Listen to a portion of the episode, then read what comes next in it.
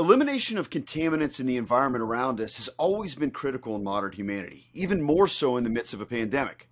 Harsh chemicals can provide some of that protection, but aren't always practical to apply, cost effective, or necessarily safe. Could ultraviolet technology advances in solid state lighting allow electrical engineers to forge a better path for our health?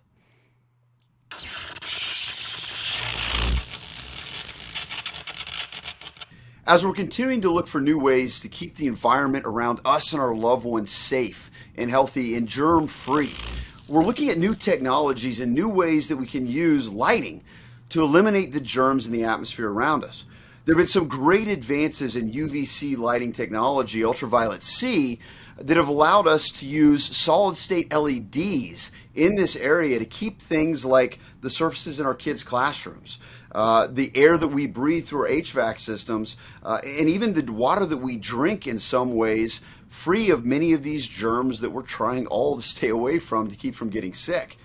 Today, I have the privilege of speaking to Patrick Durand. He's the worldwide technical director for Future Lighting Solutions, and quite frankly, one of the leading experts in LED technology uh, around. Patrick, I've known you for a long time. Great to talk to you today. Really appreciate you taking the time. Thanks for having me. Absolutely, absolutely. So, so let's talk a little bit about this UVC LED lighting and, and where it's going. You know, we've seen UVC technology around uh, for a while, but is it something that's just taken off lately with COVID, with the pandemic, or is it something that you've seen in the industry for a while? Well, we've been investing in UV LED technology for over five years. So, uh, you know, we we're investing in tools, we're investing in um, in the technology itself. How do we define a system? How do we work with customers? Uh, what the pandemic did is just accelerated things, uh, created this initial excitement from uh, the engineering community in terms of how they can leverage this technology. But you know what I can really say is that it resembles what the general lighting industry went through two decades ago. Uh, whereas the first step in terms of what we were trying to do pre-pandemic is just educate uh, people because you know the incumbent technology for UV uh, for UV has been lamps, so low pre- uh, uh, low pressure mercury lamps. They've been there for a very long time. What's new is the solid state lighting portion of it. And what we needed to do is start that education process. So how do you compare LEDs to lamps? What are the advantages of LEDs over lamps? Where does LED technology still need to make some advancements in order to uh, be the dominant light source uh, in this space? But truly, what the pandemic did is that it uh, it changed the focus from trying to convince uh, the engineering community that they needed to be educated to where the engineering community wanted to be educated in order to develop new ideas, new applications, and really solve solutions that uh, you know in reality affects humanity. And that's where there was a lot of passion, a lot of excitement in terms of actually having an impact. Absolutely, and, and, I think we're certainly seeing that that interest just has continued to grow enormously over the, the, the, last two years, and I think we'd be wise to continue to invest in that and invest in that understanding and that knowledge from the electrical engineering standpoint, and, and continue to work with uh, designers on, on, how they can implement this technology and the things that they're doing. Um, can you talk to me a little bit about the efficacy of this? I mean, certainly, you know, UVC's been around uh, for a while, and, and, like you said, different forms. Um, but how exactly does that work as a germicidal uh, technology? How, how is it killing the germs? What's the actual process and scientific process that's going on there? Yeah, so um, you know the, the, the key issue with with LEDs and where there needs to be the uh, the most work um, is to increase the efficiency of the LED itself um, in terms of converting the electrical energy energy into light. Um, because when you work on a project, um, it's essentially uh, what you need to answer is, you know, what pathogens that you're targeting, how much time do you have to inactivate it, and to what uh, purification level? Uh, meaning, is it 99%? Is it 90%? Is it 99.99%? And all of that will have the impact on how many LEDs you need. Because the, the key thing in terms of the, uh, the lamp technology you have more light than you know what to do with. It's it's it's because uh, you actually uh, you know uh, for the SARS-CoV-2 virus, you actually don't need that much UV light in order to inactivate it. Because what okay. the UV light is doing to the pathogen um, is that it's penetrating the wall of the DNA to the point that uh, it disrupts it uh, where the pathogen can no longer reproduce.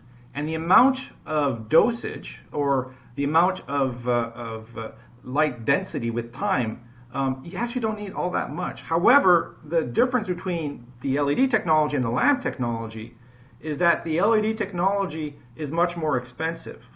But what you do have is a lot more flexibility because you can change the shape, you can have instant on, you can uh, you can do you have a lot more flexibility to make use of those photons, but those photons are more expensive. So it's very important to not over design with UV LEDs, which is why it's very important to define um, the application requirements very precisely because you do not want to over design because it, will uh, it'll be uh, too expensive. Yeah, you don't want that inefficiency and cost inefficiencies in your system for sure. Uh, so, what what's kind of enabled this? Because it has been lamps for so long. Now we're talking about solid state LEDs, and, and right now maybe the cost is a little bit high, but as we saw with LED technology 10, 15 years ago, it, that came down significantly. I, I assume that will probably happen here with UVC. What's really been the advance that, uh, that has allowed us to get to a point where we can start replacing those lamps with UVC today? Right. There, there's really two two elements. Uh, number one is the efficiency uh, uh, of the of the UVC LEDs themselves. You know, right now on average, you can think that the, you know it's about 20% improvement in UVC LED efficiency per year for on average across many vendors. And when you compare that with the general lighting LED, right now we're in, the 2% range of improvement per year. So it's, it's basically an, o- an order of magnitude greater. And so Right now, I'd say the average uh, uh, efficiency of a UVC LED is in the 2% range, so it's not a lot. However, this year in 2022, we're going to see the first uh, UVC uh, uh, LED that will be 7% efficient. Oh, nice. And not only that, uh, we've seen roadmaps for some of our LED vendors that actually are showing double digit efficiency over the next couple of years. So we're going to see a tremendous amount of improvement um, uh, uh, over uh, uh on the UVC LED side. And that makes a huge difference. It opens up new opportunities, new possibilities that are, were, not, uh, were not available today because you know, the lamp is, is, is pretty efficient. Now, the lamp has weaknesses uh, in terms of that ramp up time. Um, you know, turning the lamp on and off uh, significantly impacts the lifetime. So there's a lot of drawbacks with the lamp. Obviously, there's the mercury uh, uh aspect of it as well.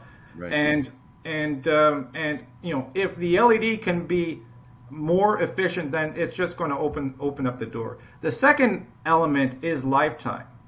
So with uh, um, with uh, UVC rays, it really impacts the, the, the lifetime of the package uh, around them, and there's been a lot of effort to improve the uh, the lifetime of it. To to the point right now with the UVC LED, um, you know, it's it's typical that you can have uh, uh, 10,000 uh, hours of lifetime. So that's that's normal. Uh, and on the high end, um, you can have uh, you know multiple tens of thousands of hours of lifetime with with some UVC LEDs, which is significantly better than than most U, UVC uh, lamps. So there's already an advantage from that standpoint.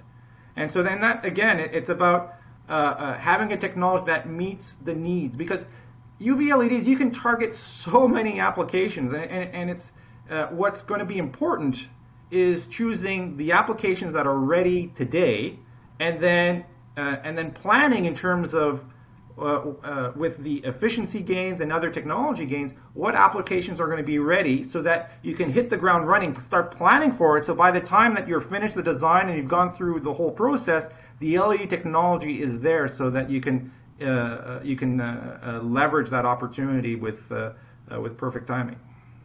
Yeah, and so what are some of those applications that you're seeing? I mean, I mentioned a few in the, the opening, but you know, where are you seeing that today moving to a solid state UVC LED is the way to go? Um, it is where you know engineers should be looking to take their design in that direction. Yeah, so there's there's a lot of applications that are ready today and that we've seen uh, uh, uh, many companies launch products with UVC LEDs. So, as an example, HVAC, that's huge. Um, so, and, and HVAC can mean a lot of things, right? So, there's the air purification, but there's also the air deodorization um, as well, where you can actually leverage UV technologies to actually um, um, convert VOCs, uh, uh, carbon-based pollutants, uh, odors into essentially uh, uh, water and CO2, um, so that you are essentially at the molecular level deodorizing the air. So in terms of some uh, air purifying units, they're using a combination of UVC LEDs to uh, purify the HEPA filter and the, to actually purify the the air. and deodorize as well to create very effective systems.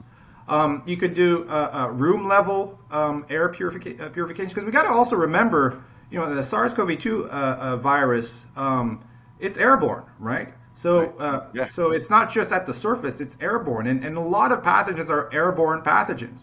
And right. so there's a lot of uh, uh, HVAC, uh, you know, room level HVAC products where essentially you're sucking the air into this contraption in the ceiling, and then UVC light is actually purifying so that uh, uh, it's actually practical for the people that are in the room. So if that there's if there's airborne pathogens in the room, you can actually directly purify the air in, in, in an extension to that is upper room air purification, where the UVC light is actually uh, uh, uh, being directed in the upper room, so in the ceiling area. So it's safe for people because the UV lights are actually not hitting anybody.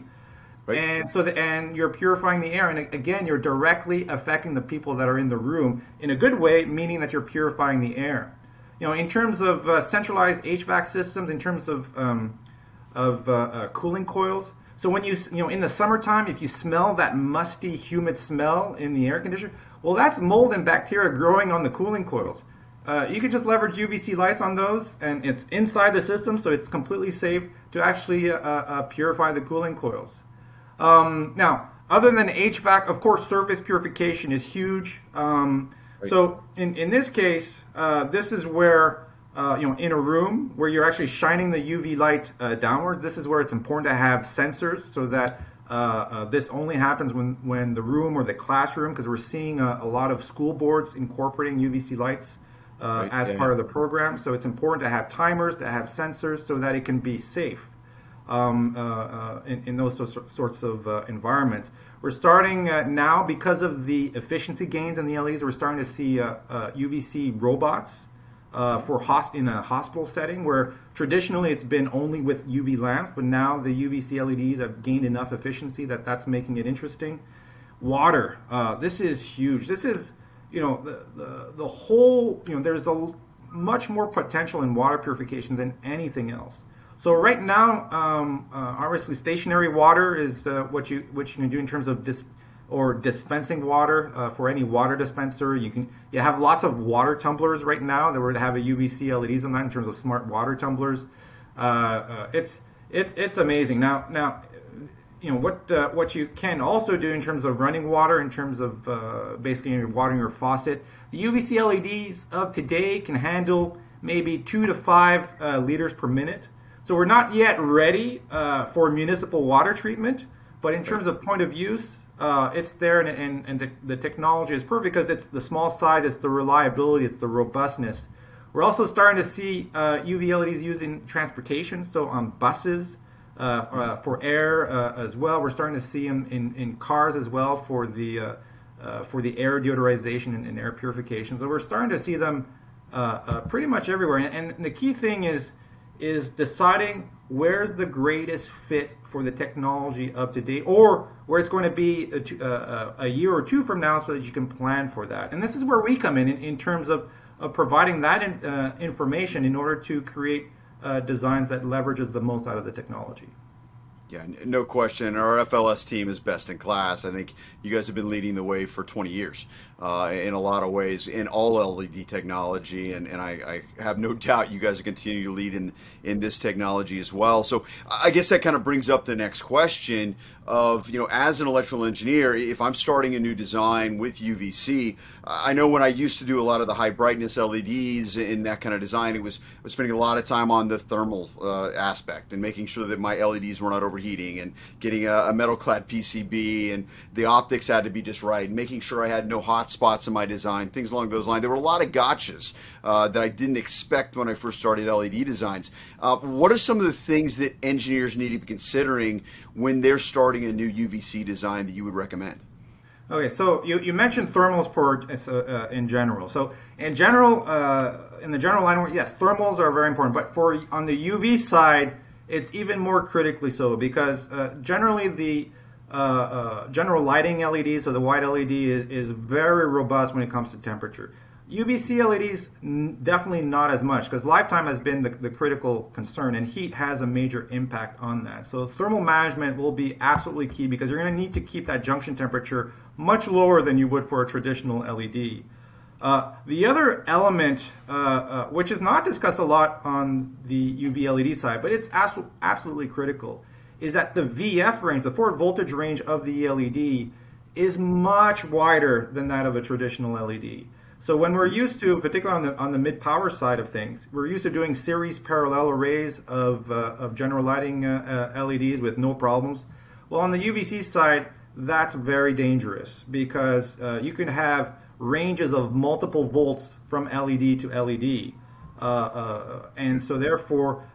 you're going to need to, as much as possible, use from a driver standpoint, use multi-channel drivers or have long series strings or have uh, extra uh, current balancing circuitry in order in order to manage all of that.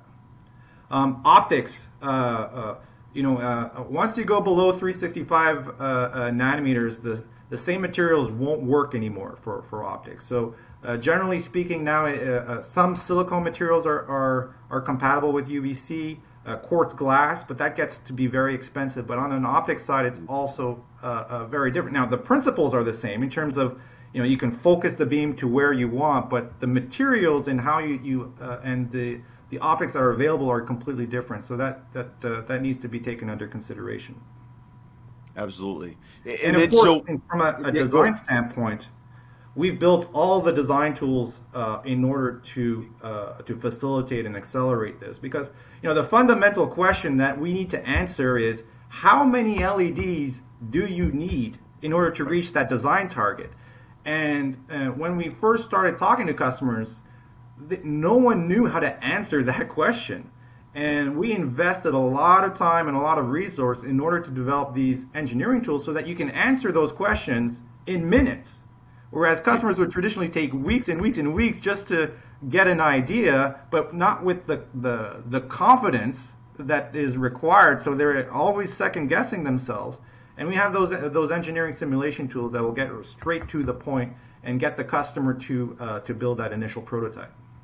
Love it, love it, and uh, that that's invaluable, definitely. What about you know if you're trying to make the decision because you know again, kind of going back to my old illumination LED design uh, time, there was a, a, decision and kind of an inflection point on do I buy an off the shelf, you know, pre-built LED array, or do I go with my own chip down LEDs? Is there kind of that inflection point with UVC as well? Yeah, we're seeing a lot of customers uh, choosing to go with the level two boards, so standard boards. Right. Um, but it depends on the application, right? So, so uh, uh, we pride ourselves in terms of providing our customers uh, uh, uh, options. So uh, what we've done is that we've defined uh, various standard uh, standard boards of different shapes and sizes. To uh, you know, at, at, at, at, first rate is is that it allows customers to evaluate the technology without having to wait a month or two to get a, a you know to, to, to, play around with the technology. So we accelerate it that way. But also these. Uh, these boards have also been developed to match standard off-the-shelf optics as well as an optics arrays. So if the customer right. wants to accelerate things and those standard boards meet the uh, meet the requirements, we can go down that path. Uh, furthermore, uh, uh, with our suppliers and our partners, we can also develop custom boards as well. Um, and we've done a lot of those as well. If, if, the customer simply wants to purchase LEDs, that's also an option. So it, it really depends on the capabilities, the time the, the, the timing that the customer has and, and, and essentially what the, what their objectives are um, and then we can help to facilitate that and, and be flexible which which is very similar to what we're doing on the general lighting side. Uh, but what I, I um, what I do have to say as a major difference is that unlike the general lighting side for many of these customers this is the first time that they've worked with solid state lighting technology. So they've never had to develop a board before or work with an LED board before and so there's there's that education process that we're going again through through uh, with the customers, and they're very appreciative because uh, they can leverage the the multi-decade experience that we have in solid state lighting. Yeah, no doubt, and there's a lot of gotchas when you don't have that experience, uh, exactly. for sure. So that's that's a tremendous value there. And then I guess you know the last thing I think that, that we've got to obviously consider as engineers is what's the safety to our end user um, from an ethical res- responsibility standpoint. Um, you know, that's always a consideration for any design that we do. When it comes to UVC technology, what are the safety considerations that an engineer needs to take into account? Okay, so first and foremost, from a UVC light or UV light in general there is no such thing as safe UV light. So it's not a safe light, period. Mm-hmm. However, there are safe LED, uh, UV LED systems. And it's about uh, uh, it's about the maximum exposure uh, time. Now, what I also want to say in the same breath is, you know, UV light and UVC light, it's not radioactive, right? It's, it's not, oh, I've been hit by light, I need to go to the hospital immediately. Um, there is a maximum, and if there is an overexposure, a, a burn, so if you get uh, an overexposure in your eyes, within two days you will heal. So uh, a one-off incident is not the end of the world. It will sting, you won't like it, and you don't want to do it again. But there's no permanent damage for you know uh, rare instances of overexposure, and on your skin as well. And one of the reasons is that although it hurts um, and it's uh, and it's not fun. Um, the UVC light does not penetrate deeply in your skin. You know, the most dangerous light uh, in the world is UVB light. Uh, uh, that penetrates the skin and that can cause cancer. So UVC light is again, it's it's not safe, but you can create UVC uh, safe systems. Now, one of the elements is UL, uh, as an example, because every product you uh, that you that a, an engineer or a company develops needs to go through the UL certification process. Well from a consumer standpoint, UL will not certify any UVC product that uh, is, is where you can expose the light to skin. So when you saw, uh, you know, all those UVC wands, those are not legal. So UL will not allow those. Will not will not do anything remotely uh, close to that. They will not approve those. Now, right. for the example when I gave from a, the school standpoint, well, that's a commercial application. So there needs to be rules. There needs to be a process uh, in order. How do you make it safe? You know, all the components that are there. How is it? You know, all the redundancies in order to make it safe. But for consumers, it's it's a no risk uh, element. So uh, from a consumer application, if the UV light is in the box, and then if you open the box, there's no way that the UV light will uh, will turn on. Then that can be approved. But uh, something like a wand, um, UL will never uh, will will never approve those. Right, gotcha, gotcha. So something definitely to keep in consideration. Um, it, it's not the kind of light you want to have in the ceiling of your uh, your kindergarten classroom on all day long. That that probably wouldn't be a good idea. So, for sure. Yeah. Great. Well, Patrick, this has been incredibly insightful. Thank you so much for giving us an idea of exactly, you know, how engineers can use UVC LEDs and, and where this technology is going. I think it's incredibly exciting how rapidly the efficiency of these solid state LEDs is growing, and, and, you know I think that's only going to accelerate from here as this becomes a more and more important technology for us, um, and, and really exciting to, to lean on your expertise and learn from it as always. Uh, I appreciate the time. Um, if, if anyone has any com- questions or, or, any needs when it comes to UVC LEDs, we at Future Electronics would absolutely love to help you. Uh, the Future Lighting Solutions group that Patrick heads up would, would love to, to get involved with you and, and, uh, and provide their expertise in the designs that you're working on. Please reach out to us at Shaping the Future, one word, Shaping the Future at futureelectronics.com. Uh, and our engineers would love to speak with your engineers about how we can help with your designs. Patrick, again, thank you so much for your time today and all the best. All right. Thanks, Todd.